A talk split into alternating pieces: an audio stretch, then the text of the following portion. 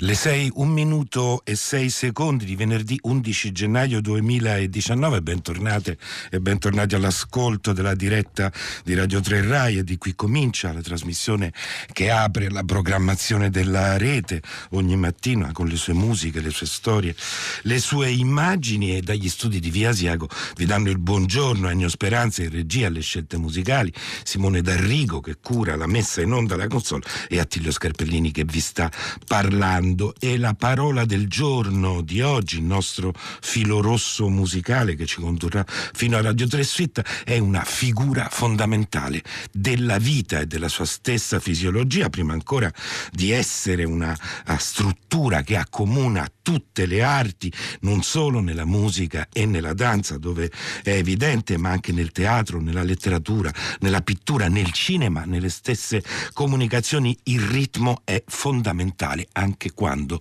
non lo si riconosce. Subito il nostro numero di messaggeria a cui inviare le vostre segnalazioni musicali via sms o su whatsapp è 335 5634 296 eh, il ritmo è veramente ovunque i futuristi ad esempio erano convinti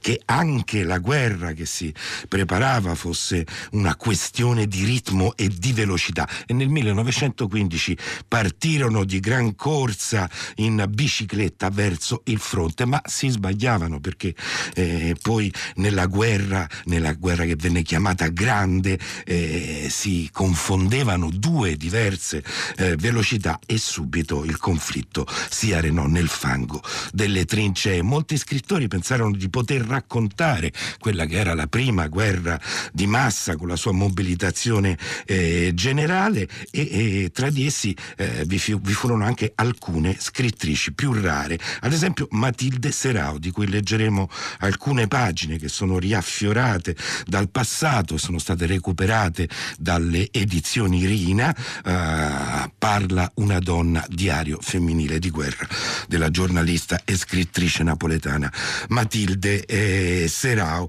Oh, e c'è eh, un, a parlare di guerra è anche un memoriale, un memoriale che fa un bilancio completamente inaspettato della grande guerra, è il MEVE, il memoriale veneto della grande guerra di, Monte, di Montebelluno che da, da, da, da, poco ha aperto i battenti a unire ritmo e guerra, ci pensa Ennio Speranza con la sua prima scelta musicale che ci riporta invece qualche anno più là nel 1938 ritmico e cavalleresco terzo movimento dal concerto in re maggiore per chitarra e orchestra opera 99 di Mario Castelnuovo tedesco lo ascoltiamo da John Williams alla chitarra e della English Chamber Orchestra diretto da Charles Groves.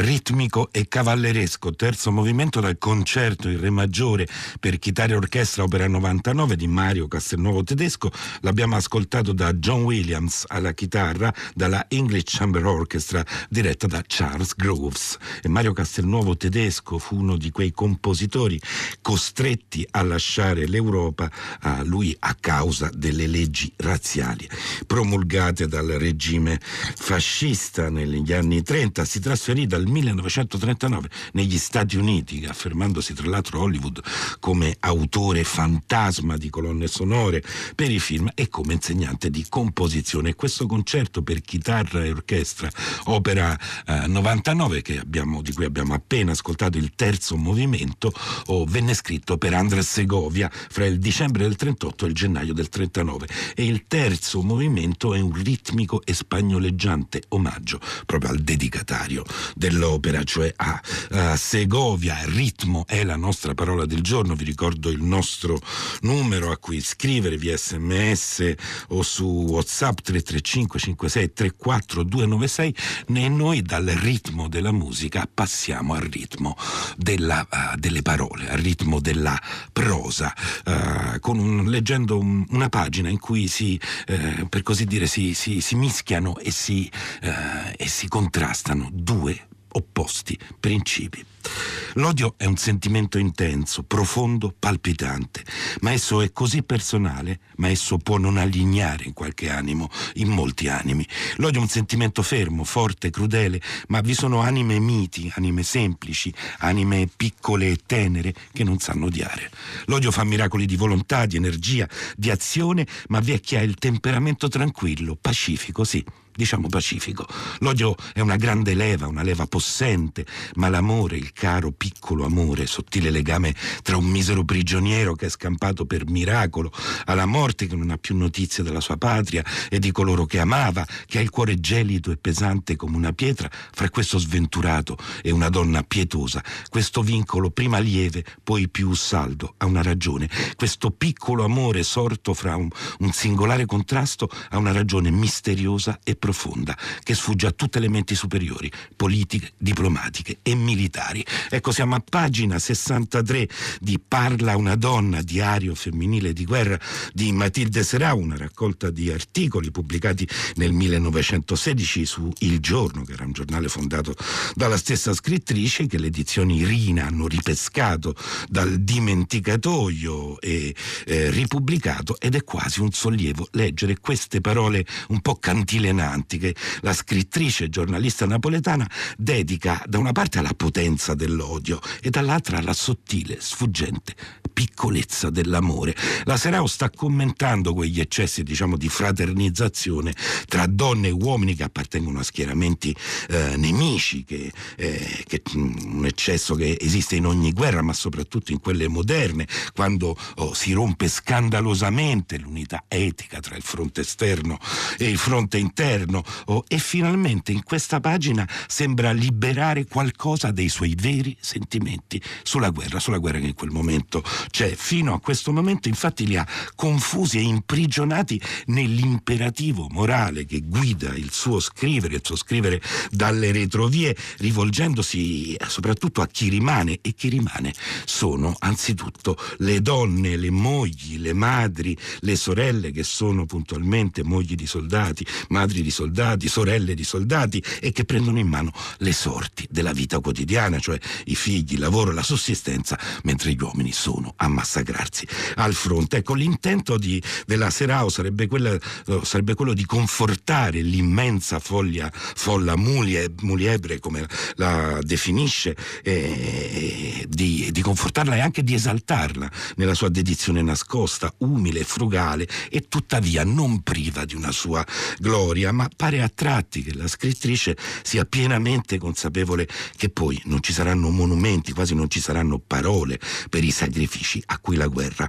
sottopone i corpi e le anime generose delle donne. Ed è uno strano libro questo diario che vorrebbe essere alto nell'espressione, utile allo sforzo bellico oh, e alla prima grande mobilitazione generale, anzi totale, che è stata la guerra del 15-18, ma che suona vero oh, soltanto nei momenti in cui la scrittrice entra in contraddizione con la sua stessa retorica, riconoscendo la propria e l'altrui impotenza. La Serao non ha mai creduto nel, nel femminismo, nella possibilità di organizzare le donne e continua a non crederci anche durante la guerra rispetto a fenomeni come i comitati femminili di sostegno ai combattenti o le sottoscrizioni eh, patriottiche. È una donna forte dall'animo virile, come pure venne definita per la sua verve come giornalista e la sua attività di fondatrice di giornali, eh, ma non crede affatto che questa virilità sia trasferibile al proprio sesso, considerato in quanto entità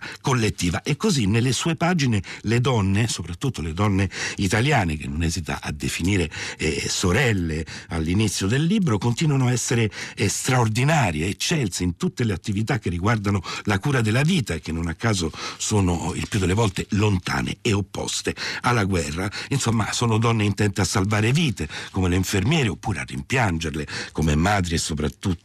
spose, donne eroiche, eh, ma sempre attraverso il filtro del sentimento, straordinarie eppure eh, sole. O oh donna, tu sei sola, scrive la Serao, ma che possanza in te, se a cento altri tu sola, tu sola sei utile, sei giovevole e non vuoi nulla in cambio. D'altronde lei stessa, la stessa Serao, davanti alla guerra dice di voler deporre l'abito della scrittrice per parlare soltanto come donna, cioè parte da una capitolazione che è quella delle parole che non sono all'altezza dell'evento. Scrivere si chiede che cosa scrivere, che cosa osare mai eh, di scrivere versi d'amore, prose di romanzo, mentre la guerra arde, divampa, distrugge, come raccogliersi per comporre delle povere piccole storie per misurare i ritmi di alcuni versetti. Forse Matilde Serao in quel momento non se ne rende conto, non può rendersene conto, ma questa abdicazione malinconica, questa brusca afasia della lingua davanti alla violenza della guerra non riguarda soltanto le scrittrici,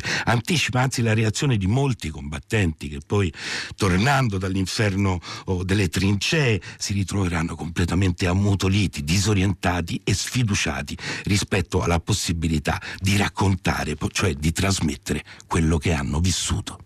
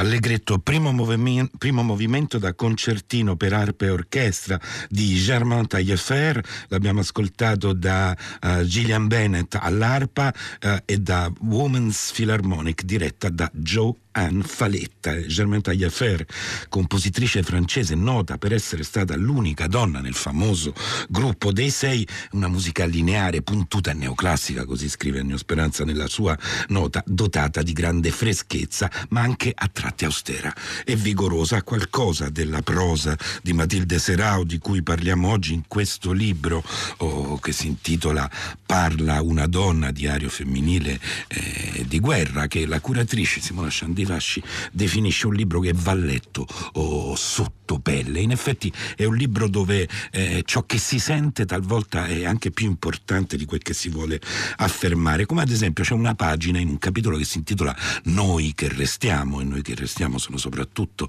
le donne, siamo nel 1916 in piena guerra, guerra mondiale, eh, dove eh, letteralmente la Serao vede Parigi spegnersi. Anzi, la domanda più ansiosa continua estremamente ansiosa era questa. E Parigi? E Parigi? Parigi così spumante di piaceri, così inebriante di gioia, Parigi ove le sere di primavera, le sere di autunno erano un travolgente delirio dei sensi e dello spirito, nei suoi teatri, nelle sue vie affollate, nei suoi ritrovi notturni, fra le musiche, i profumi, le donne squisite, i vini squisiti, fra tutte le squisitezze. Parigi, Parigi, Parigi. Veniva la risposta uguale, costante, sorprendente, da ognuno che fosse stato, che fosse colà. Parigi è irriconoscibile. I suoi teatri sono chiusi, come i suoi music halls sono sbarrati, i suoi alberghi, i suoi restaurant, i suoi ritrovi notturni. Parigi non ha più né corse né concorsi ippici né esposizioni di quadri. Parigi non ha più tè delle cinque, souper con Zigane, la rue de la Paix è spenta,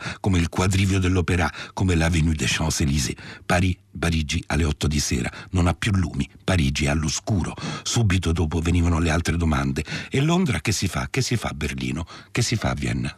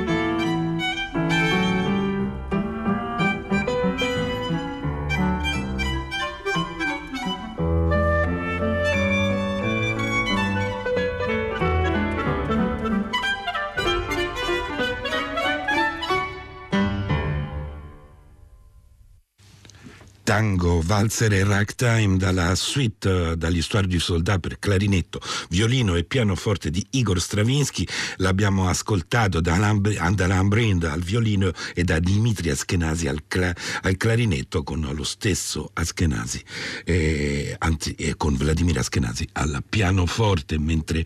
andavano le note di eh, Stravinsky, un ascoltatore Sergio Dabbiella eh, indicava come, eh, come brano, come sua segnalazione musicale la danza sacrale dell'eletta, cioè il finale della Sagra della Primavera di Stravinsky. Nel 1918 accerchiato dalla guerra, espropriato dalla rivoluzione, esule in Svizzera e senza un soldo, Stravinsky assieme allo scrittore eh, eh, Charles Ferdinand Ramus inventa uno spettacolo povero da baraccone che è ispirato a una famosa favola di quelle russe raccolte da Afanasiev. E le celebrazioni del centenario della prima guerra mondiale eh, della prima guerra che non ha mobilitato soltanto soldati ma intere società, riservisti, vecchi, donne, persino bambini sul fronte interno, sul fronte della propaganda, sono finite, sono concluse nel novembre scorso. Ma che fine ha fatto la guerra che è stata chiamata grande? Oggi la grande guerra è più che mai presente nelle forme degli scontri che insanguinano il Medio Oriente, nelle tensioni tra Est e Ovest Europa, nella pervasività della tecnica che condiziona la vita quotidiana di miliardi di uomini e di donne. È un po' singolare, ma queste parole che evocano la guerra, la presenza della guerra oltre la guerra, vengono dalla presentazione di uno dei suoi memoriali, il memoriale veneto della Grande Guerra, che è stato inaugurato il 3 novembre scorso a Montebelluna, in provincia di Treviso, e pur rappresentando il baricentro di un paesaggio che è punteggiato da sacrari, da ossari e ancora segnato dalle tracce della guerra di posizione, camminamenti e trincee in uno dei territori dove è stata più ferocemente combattuta, il memoriale che si è installato nelle 24 sale di Villa Pisani ha ben poco di celebrativo. Il suo percorso allestitivo non, eh, eh, non ricorda la guerra patriottica, quella che nei nostri libri delle elementari, io sono nato nel 56, eh, veniva spesso presentata come l'ultima guerra risorgimentale. Ricorda la prima guerra mondiale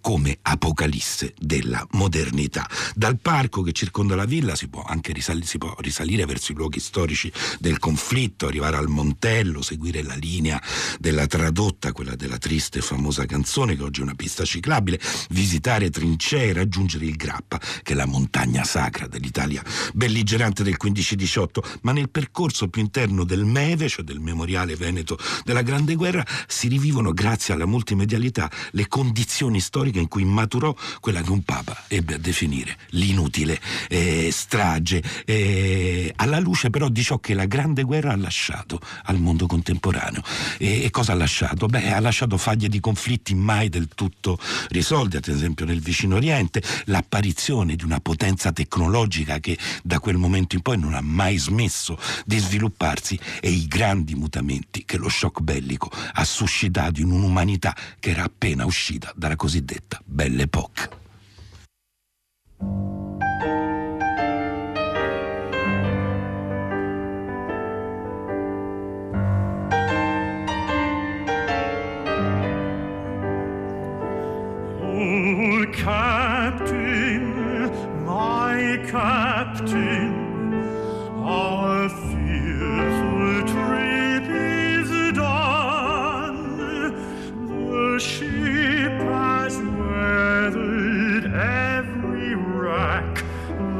prize we sought is won.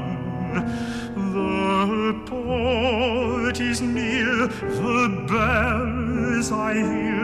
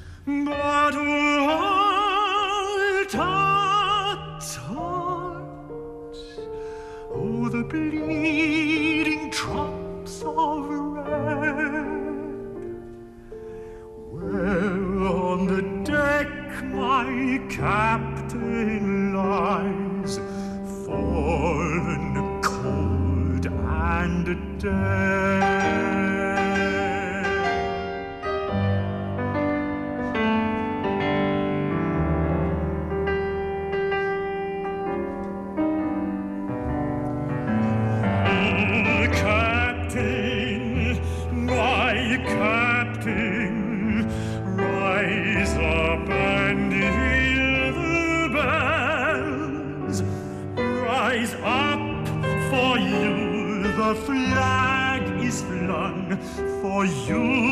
the bugle trills.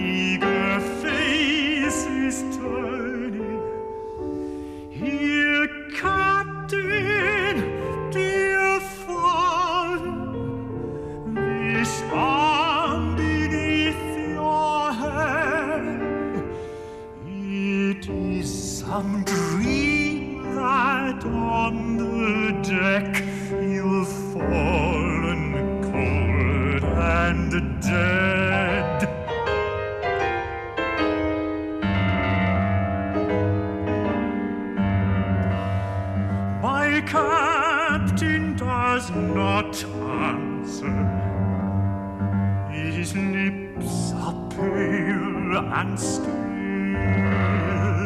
My father does not feel my arm. He has no pulse nor will. The ship is anchored safe and sound. Its voyage closed and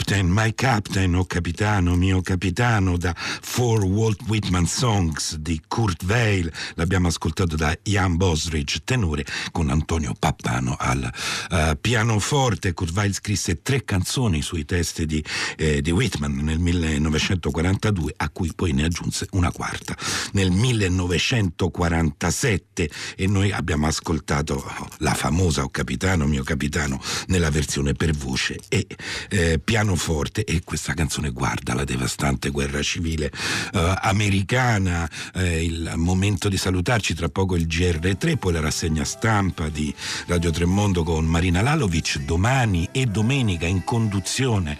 A qui comincia Cenio Speranza eh, che ci saluta con A Beautiful War di Robert Wyatt.